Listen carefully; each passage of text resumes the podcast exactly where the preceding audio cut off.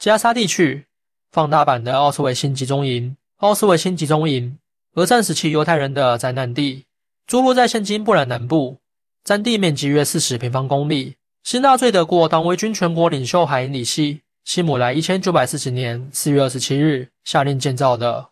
直至一九四五年一月二十七日，苏联红军攻克了奥斯维辛集中营，这个人间地狱才被彻底瓦解。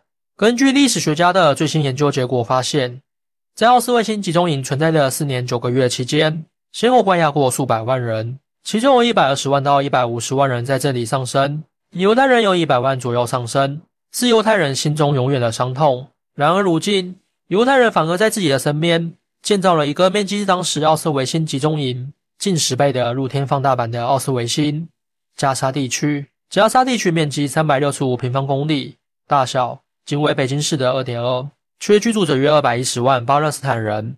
现今人口预估在二百三十万以上，人口密度为北京市的五倍左右。就在这样的一个狭窄的地区，居住着如此多的人口，以至于大部分陆地面积都被住宅占据。从加沙地区的卫星地图，我们就可以看到，密密麻麻灰色的全是住宅楼。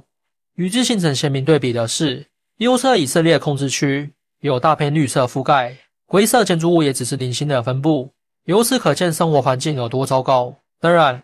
这样糟糕的生活环境只是开胃小菜。以色列人还在两国交界处建造了高达八米的围墙，围墙上遍布铁丝网和摄像头，每隔一段距离还有一个简易塔楼，有士兵会二十四小时在塔楼上执勤，防止巴勒斯坦人擅自进入以色列。一旦有人试图翻越隔离墙，就会遭到以军的无情射杀。除了路上封锁，海上以色列人也没有放过。以军规定，巴勒斯坦人只能在海岸线三公里范围内活动。三公里外有以军的军舰，二十四小时巡逻。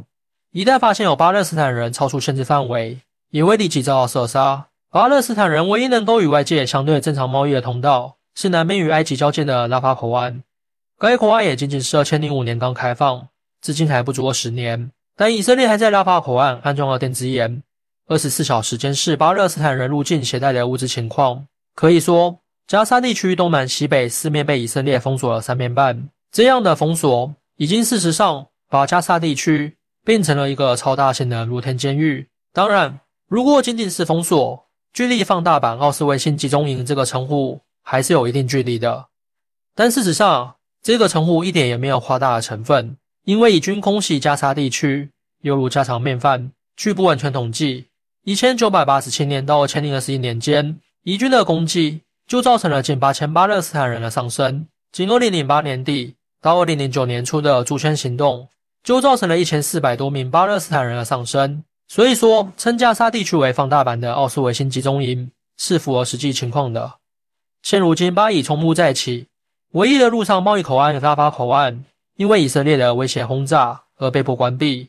以军更是对加沙地区实行了断水断电等措施，比之奥斯维辛集中营有过之而无不及。加沙地区的巴勒斯坦人的生活愈发艰难了。谁能拯救加沙地区的两百多万巴勒斯坦人民？